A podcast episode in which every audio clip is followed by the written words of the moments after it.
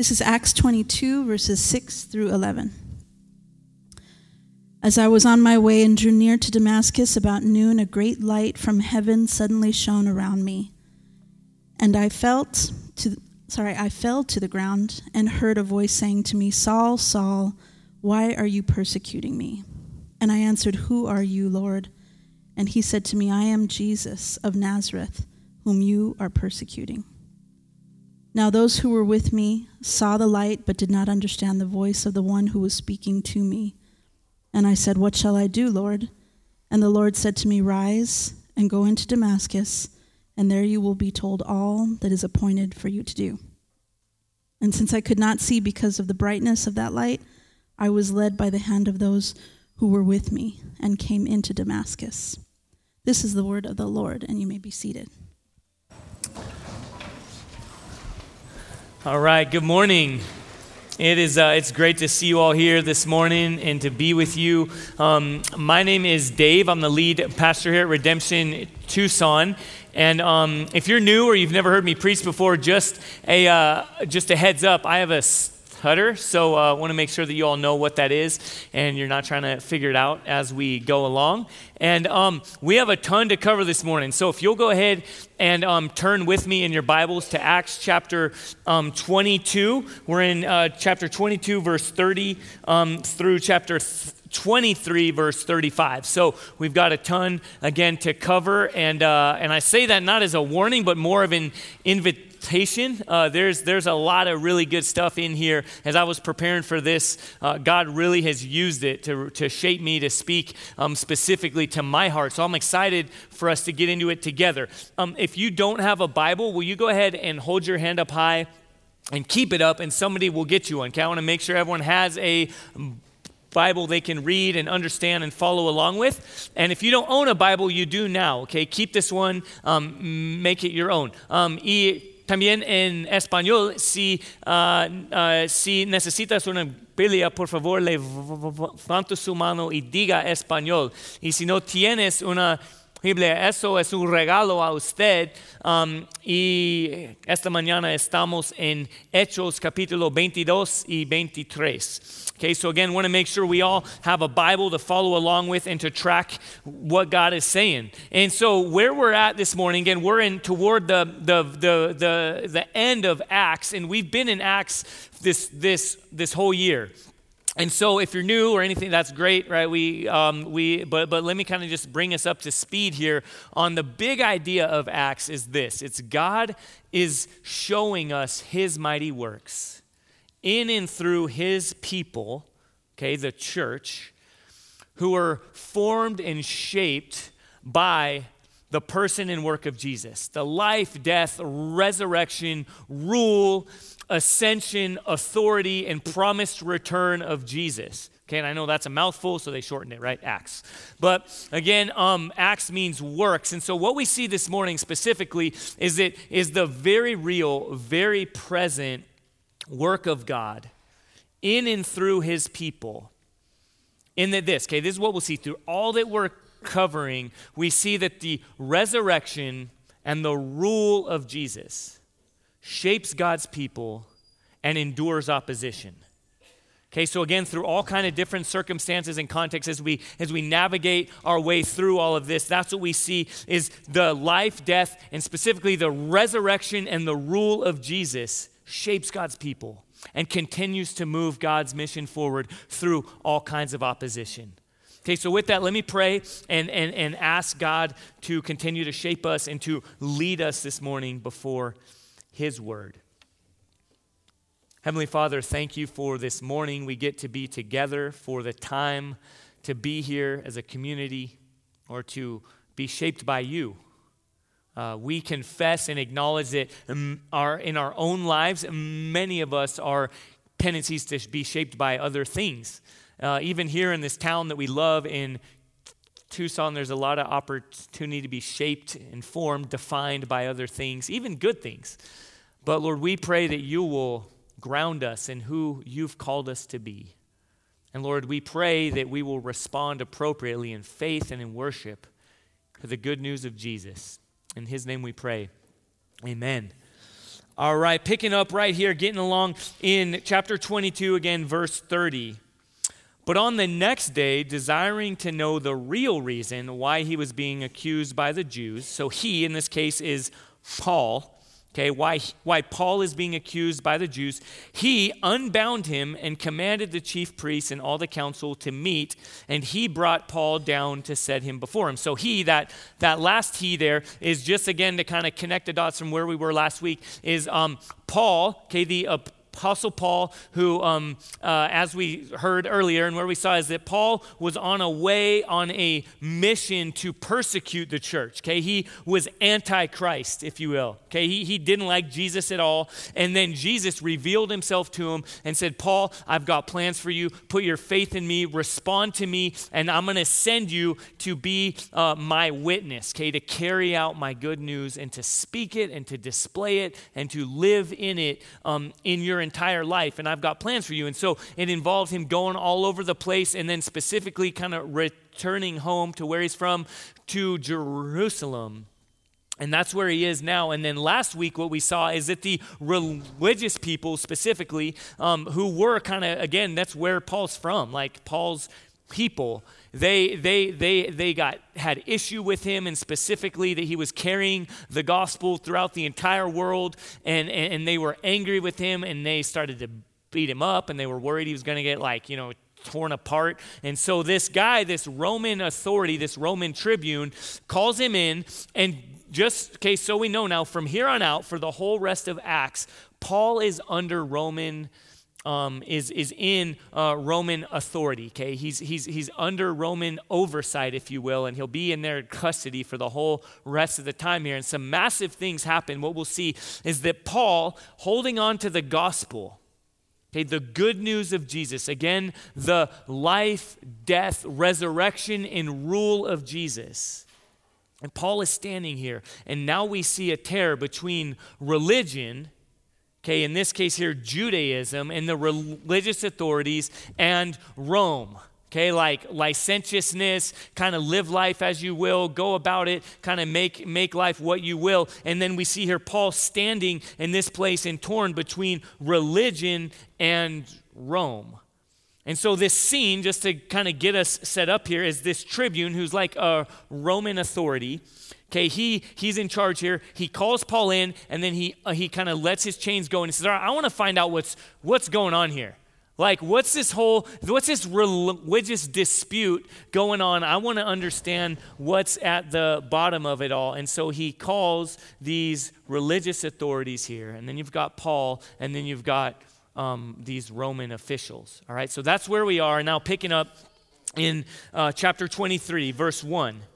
And looking intently at the council, Paul said, Brothers, I have lived my life before God in all, in all good conscience up to this day.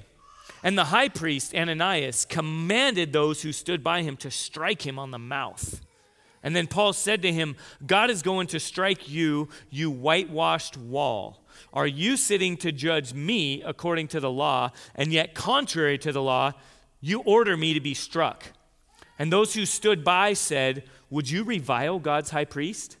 And then Paul said, I did not know, brothers, that he was the high priest. For, for it is written, You shall not speak evil of a ruler of your people. So a ton's going on here in this case, all right? And we'll get to Paul getting like punched in the mouth and all this whole thing goes down. But but but a couple things here that a first century Jewish audience who this was specifically r- written to or with in mind, they would have picked up on some things that we need to be sure that we see. One is that Paul is connecting the dots here. Okay, when he says brothers, referring to these Jewish authorities, right, these religious people here. He's again reminding, reiterating, I'm, I'm one of you. Like, I'm, I'm a religious Jewish person, and that's where I come from, and my whole life that's shaped by Jesus is informed by that, okay? I'm, I'm one of you. This isn't some new thing. And then he specifically goes on, right, in response, and he says, I did not know, brothers, that he was the high priest, for as it is written, you shall not speak evil of a ruler of your people. He's quoting the Old Testament law, the Torah. And so, in what he's doing here, which has been a theme throughout Acts, is he's reminding these people, the early church, and you and me, that this seemingly new thing, this faith in Jesus, is not new after all. It's actually really, really, really old. Okay, that this seemingly new thing, this faith in Jesus, is actually God's promised plan from the very beginning. Okay, that in fact, all the way back to Genesis chapter 3, God promised that He would restore what had been broken, that He would, he would bring the gospel to bear. Okay, the first gospel, it's called the proto euangelion in, in, in Genesis chapter 3. Okay, way back, thousands of years before this, where we find ourselves now, this is being fulfilled here Okay, so this isn't just new fad. Oh, you know, different, different, you know, tomato, tomato. This is my thing now, and right, there's a change over time. No, it's saying no. This is God's plan. The God of creation, the God who spoke everything into existence, is at work, and that's what we're dealing with right here today, in the first century, and in our day. And also, we get a, a glimpse of what the gospel really looks like on a street level, okay, and how Paul relates with these people.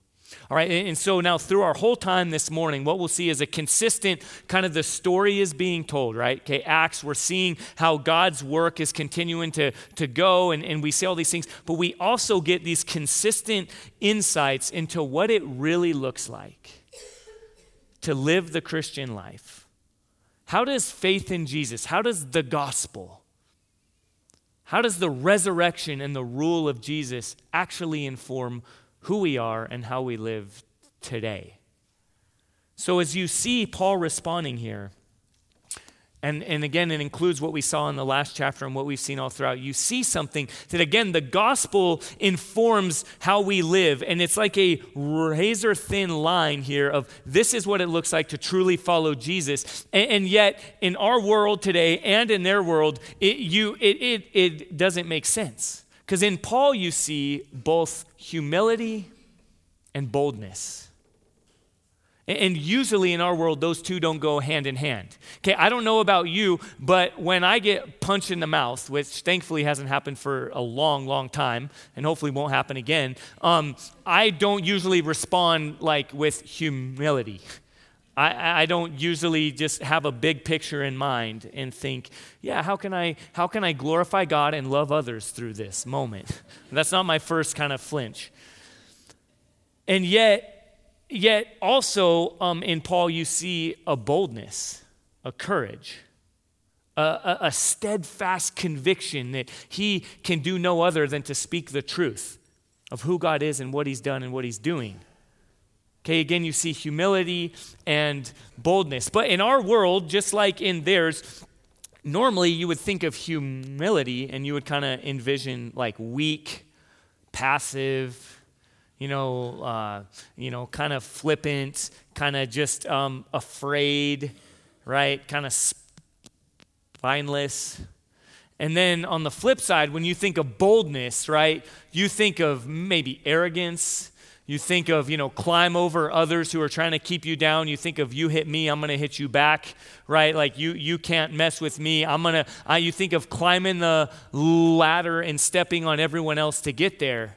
And yet, in the gospel, okay, for those who follow Jesus, in the life and the death and the resurrection of Jesus, the full, the full picture of the gospel, you see both. You see humble boldness. In fact, one guy explains it like this, okay? This is extremely important for us to understand that the Christian life, the whole of the Christian life, right? The ground level, street level, how we actually live this thing out, really, if um, what we see the picture or the shape is like a J, okay? We've talked about this before. It's like if you can picture a J, okay, like the shape of a J. And, and, and, and, and you see Jesus on the throne. You see this really spelled out in Philippians chapter 2. Jesus on the throne, the creator of all things. We're told in Colossians, the one through whom and for whom all things are made. Okay, the, he's, he's in charge here. He's in, this, he's in this place of privilege and of authority. And then it, what does he do when the Father says, I've got plans for you to lay down your life, to humble yourself? You see a descent. Okay, you see a humility You see a submission to the Father's will of giving up his rights, of laying them down for the good of others, even to the point on the cross. Shame, pain, injustice Jesus didn't have to do that. He didn't deserve to lay his life down. And then, though, you see, as he laid himself down, he humbled himself, that God would, God the Father would exalt him, would raise him from the dead victoriously. So now he is seated at the right hand of God the Father, ruling over all things, waiting for the day when his enemies will be made his footstool. Okay, and our tendency, okay, the shape of the world that we live in says, no, no, no, okay, you got to be bold, you got to be strong. If you start out here, you've got to take the shortcut and try to get here. But in Jesus, for those who've put their faith in him, there's a humility that results in a boldness, in a confidence, in authority, in a promise from God that those who have found their life and those who have died to self have put their faith in Jesus, in Him and through Him, we will be raised again. We are given new life. And we will be exalted with him for all eternity. So, again, you can see in there that there's a, a flinch, there's a posture of humility in every interaction, in every response in life. Okay, I get hit in the mouth. God, in this moment, how do I lay my rights down for the good of others? How do I love my enemy? And, and that's not normal, right? That's not the message, that's not the shape of life that we hear from every other place. But Christ says, No, you come to me and, and, and you are called to give up your rights for the good of others, for the good of your spouse, for the good of your neighbor, for the good of your coworkers, for the good of your siblings and your classmates and even your enemies. And so you see a humble boldness on display here in Paul that he doesn't hold back, right? He doesn't mix words, but he also has such a gospel centered perspective on life that it really informs everything about how he lives. And then he continues on here. He's not only humble and bold, but he's shrewd. Okay, pick up with me in verse 6. Now, when Paul perceived that one part were Sadducees and the other Pharisees, he cried out in the council, Brothers, I am a Pharisee, a son of Pharisees. It is with respect to the hope and the resurrection of the dead that I am on trial. And when he had said this, a dissension arose between the Pharisees and the Sadducees, and the assembly was divided. And then uh, picking up down in verse 9, then a great clamor arose, and some of the scribes of the Pharisees' party stood up and contended sharply, We find nothing wrong in this man. What if a spirit or an angel spoke to him? So, eh, okay, this whole group has been together, unified in their disdain for Paul. All right, they want to they want to kill him, right? We've seen this. They're having a riot, they're angry, and then Paul, who's shrewd, sees a little chink in their armor and he says, Oh, I'm here uh, uh, standing on the hope of the resurrection of Jesus.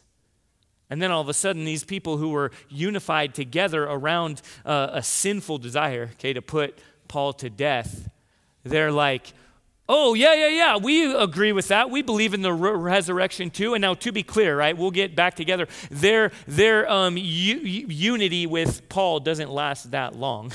Okay, they're just like, oh yeah, we believe in that too. I forgot, you guys don't, because the Pharisees believed in angels and in re- resurrection and in and in and in the in in the spirit, and the Sadducees didn't at all. So they had a, a, a long history of contention with one another.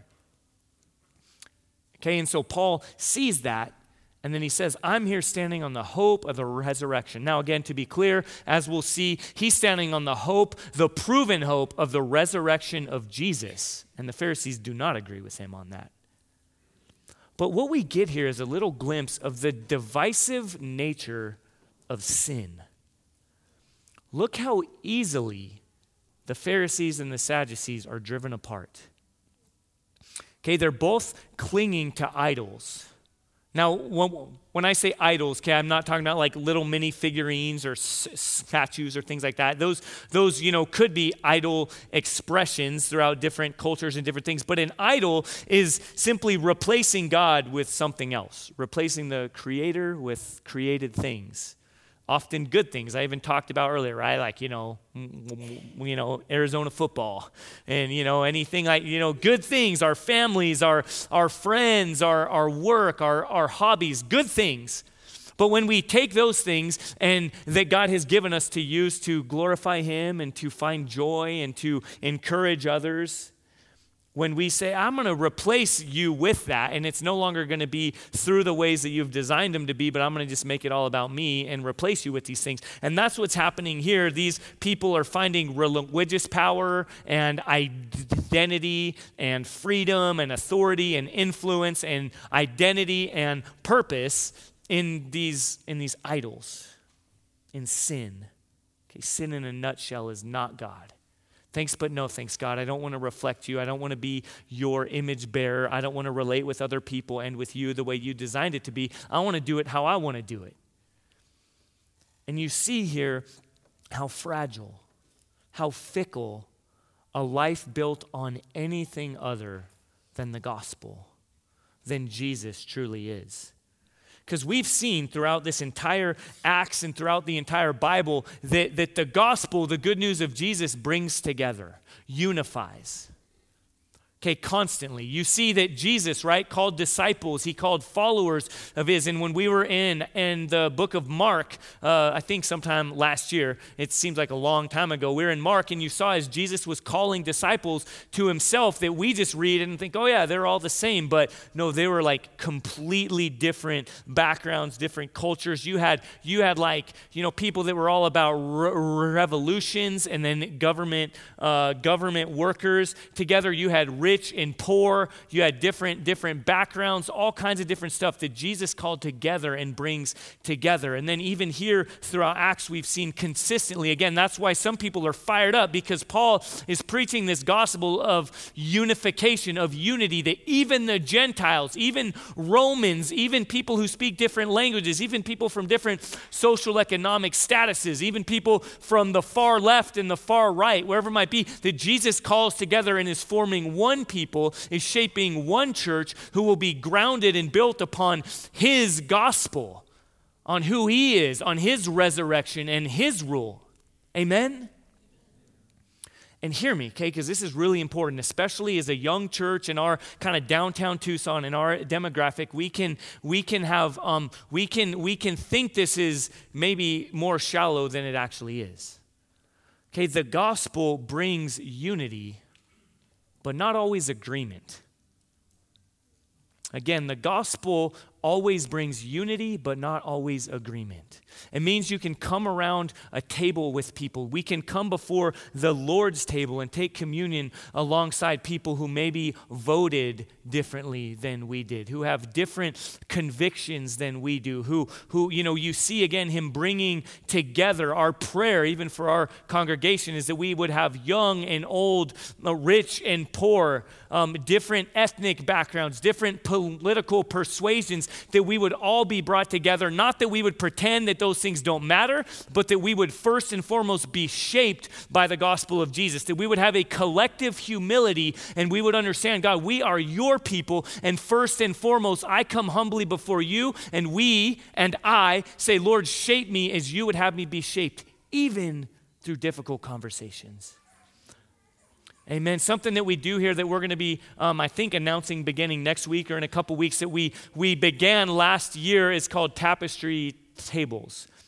And it's not necessarily for everyone. We have on ramps and off ramps for them every every um, every time, and it's not meant like everyone has to do it. But what it is is it's it's a commitment for a particular part of time, like pretty much broken on the school kind of semester. And it says, We're going to come around a table together with people who are from different backgrounds from us generation, age, finances, race, and gender. And that we would come around particular subjects, often that are maybe divisive or that we want to pretend aren't there, that are difficult for us. And we say, no, we're called as God's people to embody the gospel which again is a gospel of unifying, of bringing together. And we don't always, and in fact, often don't walk away from there in complete agreement with one another, but with better understanding of how our neighbor, our brother or sister, in Christ comes around a particular subject.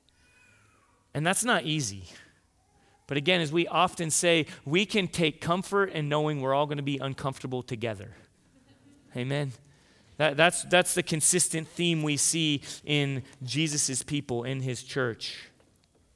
And then continuing on here now, um, okay, Paul had perceived this, and now we see in verse 11 just a, a, very, a very brief interaction that he has with Jesus himself. Jesus, risen from the dead, reveals himself to Paul and reminds him of who Jesus is and what he's all about. In verse 11, it says, The following night, the Lord stood by him and said, Take courage.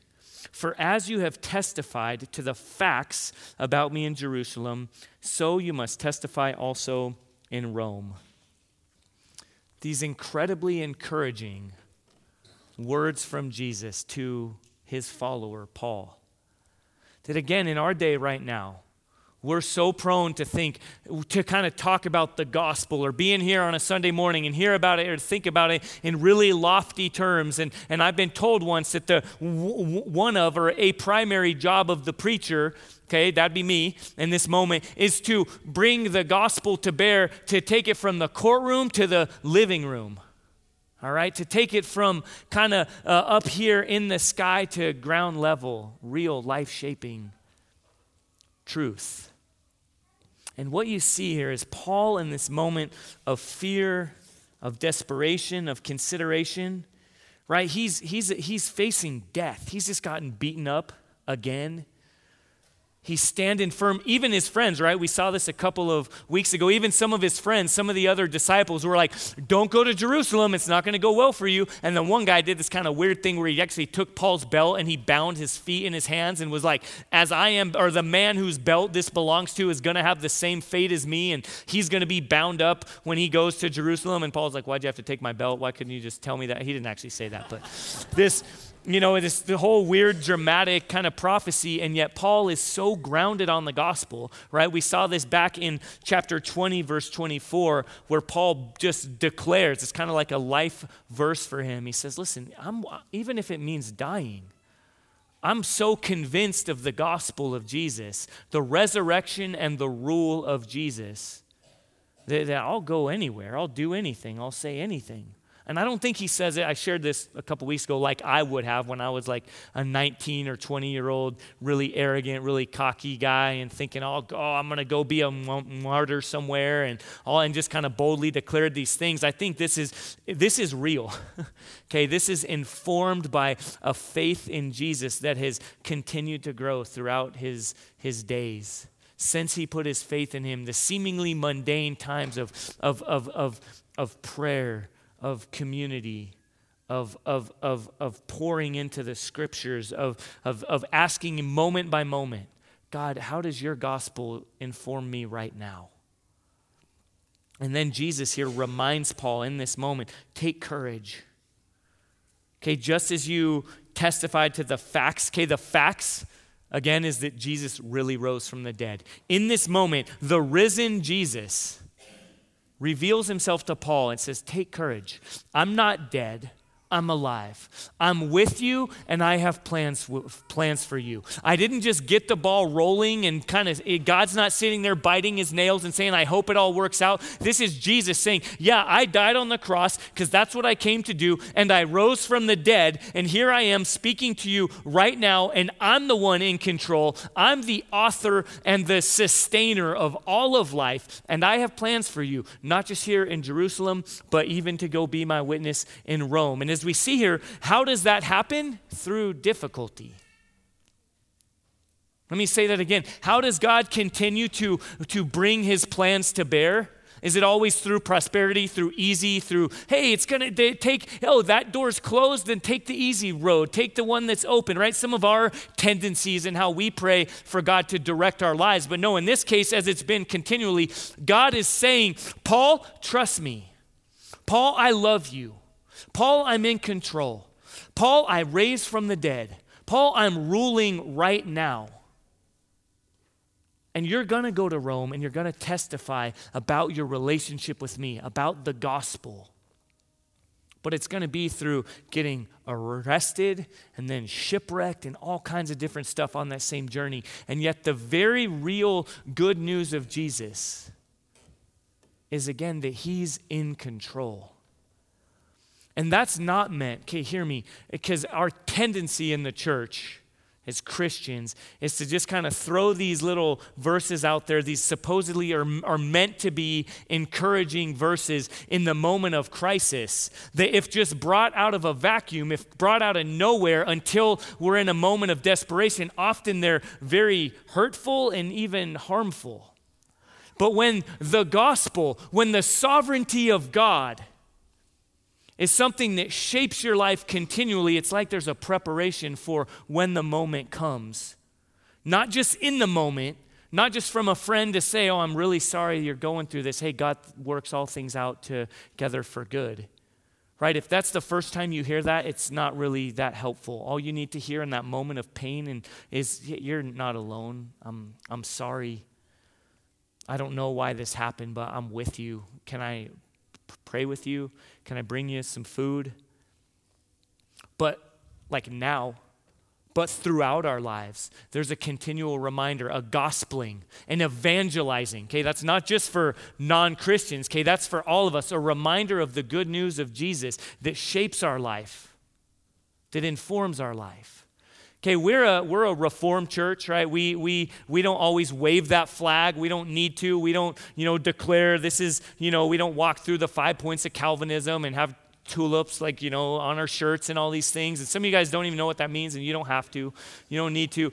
But but but that's listen hear me okay? That's not meant for like that's not meant for seminary classrooms. That's not meant for arguments okay among christians among brothers and sisters in christ. Okay god's sovereignty his authority is meant to inform and shape us on the ground level it's meant, listen, God, God, it's meant like this. It's meant Jesus saying, listen, I am risen from the dead, as has been declared and promised from the very beginning. I'm sovereign, I'm in control, so you can find your hope and your peace in me, even in the middle of the most trying times. Okay, that's what God's sovereignty is meant to bring about in us. Not a theological platitude that we can kind of beat one another up with, but as a life shaping, hope giving truth. Amen. And then it continues here, this whole next section now, picking up in verse 12. And, and just so you know, we're not going to walk through like we have been kind of verse by verse this whole next massive section because um, uh, we, we could, but, but we're going we're gonna pick up the big themes here.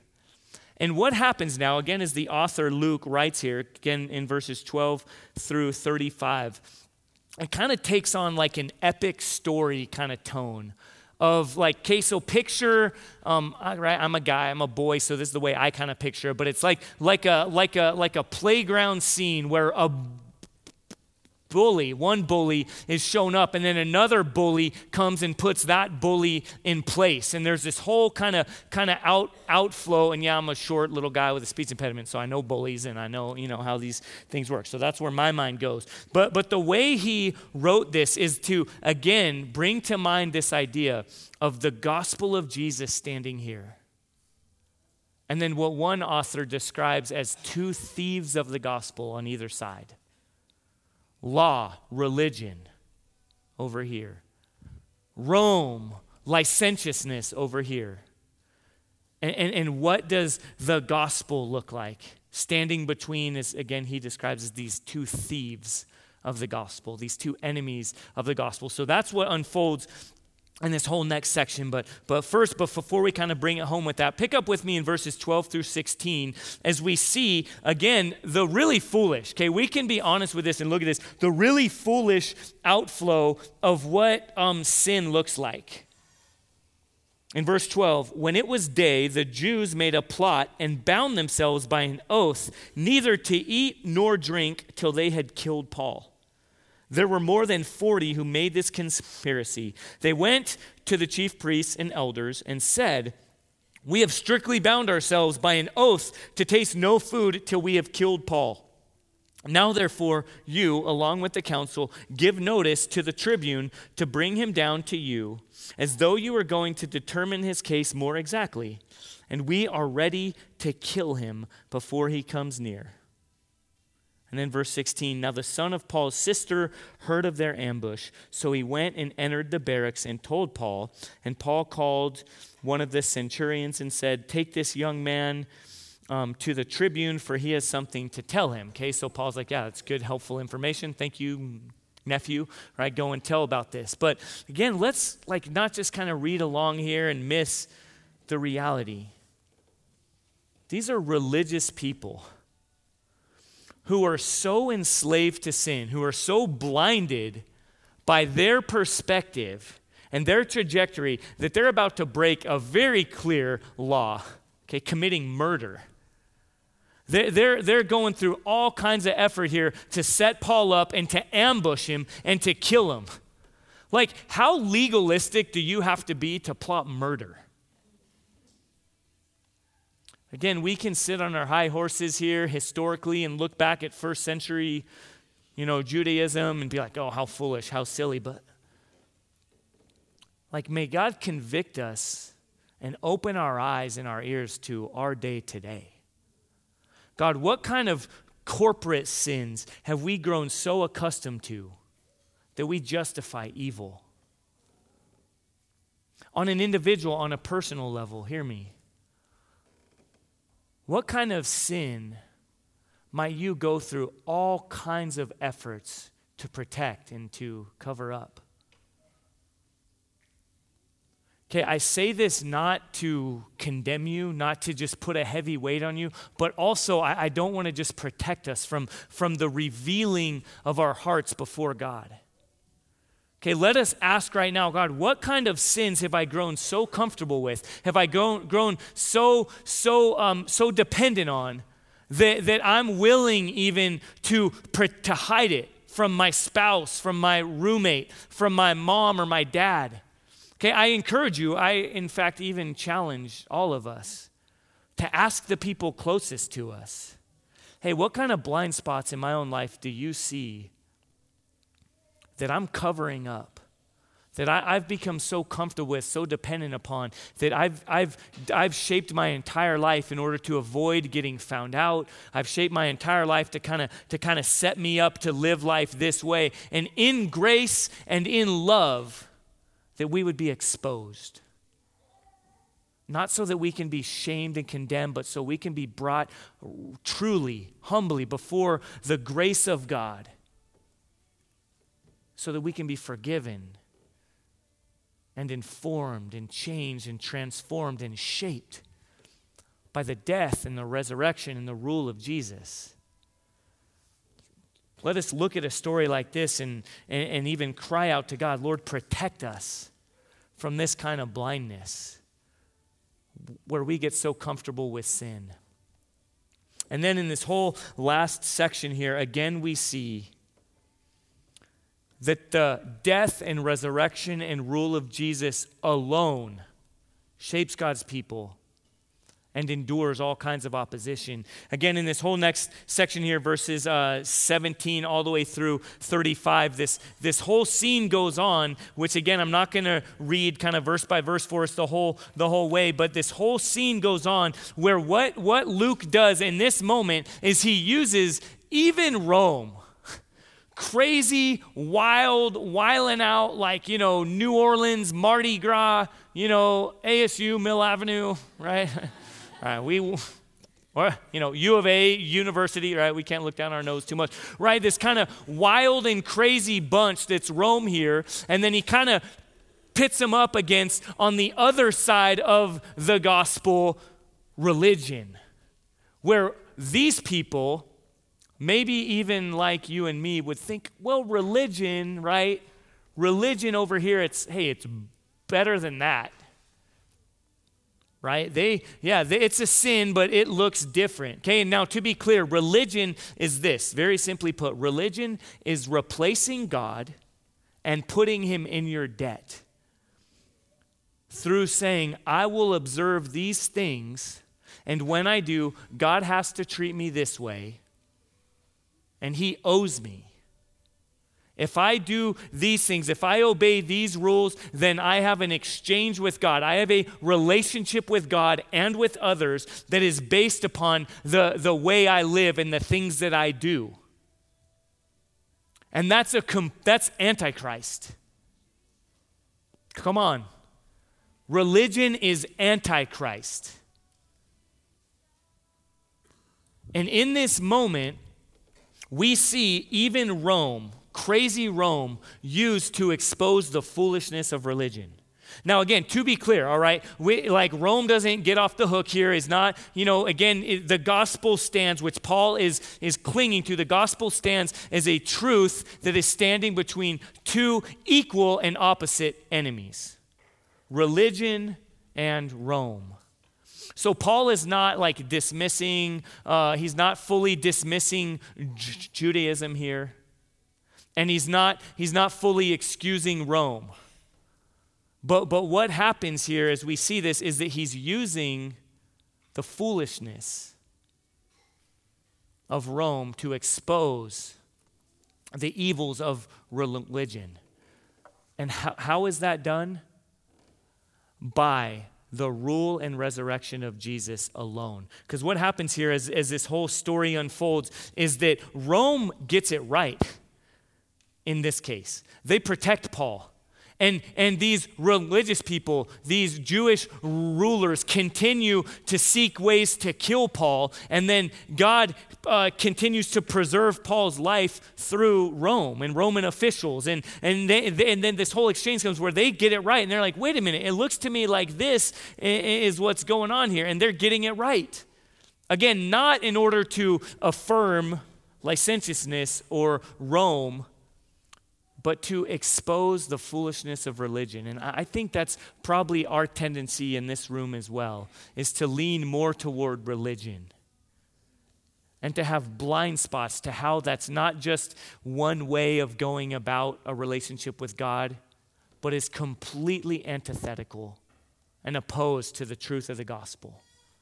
Because, hear me, okay, as we kind of bring this home, the good news of Jesus, the gospel, okay, are you guys tracking with me? The gospel, the fact that Jesus lived a perfect life, ushered in the very kingdom of God, and then died on the cross so that through faith in him you and I could be could could now be dead to our enslavement to sin and as he victoriously rose from the dead in him through him we now have life and then he ascended to the right hand of God the Father and says, I'm currently, presently ruling, and the day will come, we see in Revelation, where the promise is made that he will make all things new.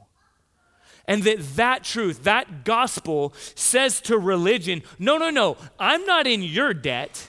Okay, God's not ever put in our debt if you do these things and do. No, He says, because Jesus rose from the dead, he says it is by His grace alone, through faith alone, in Jesus Christ alone, that we are reconciled to God, that we are made whole, that we find life and forgiveness and hope and identity and purpose.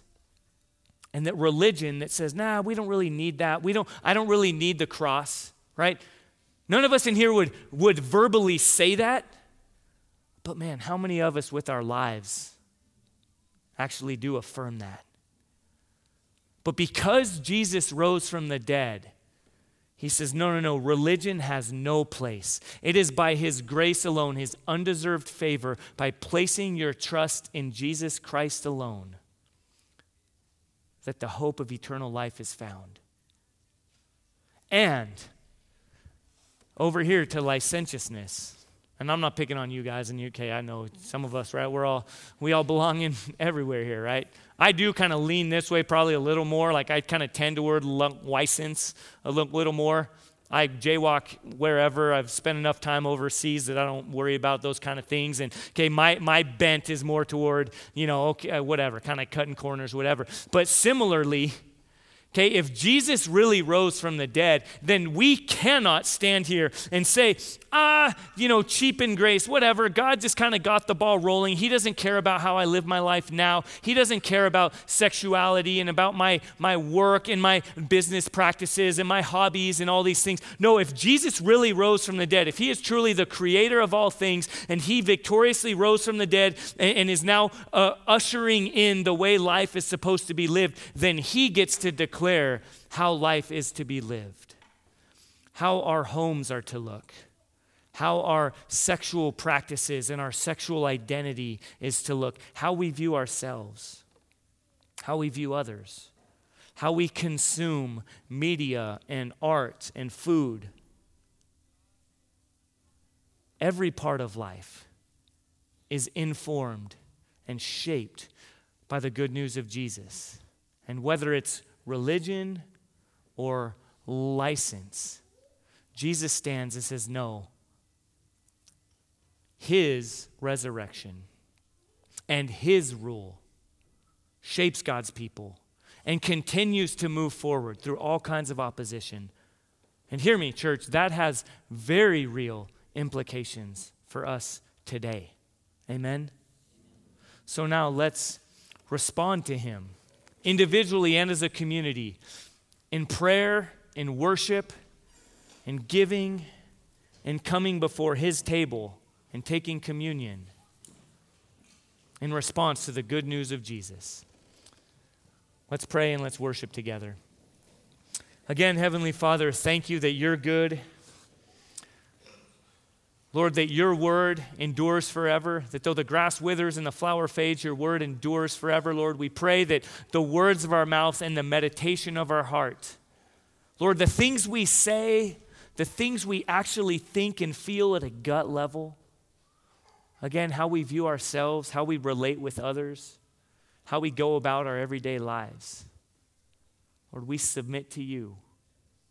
We stand on you and your gospel alone.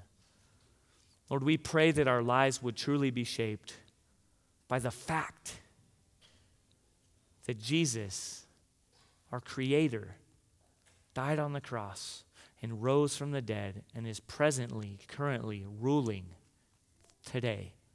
It's in His name that we pray. Amen.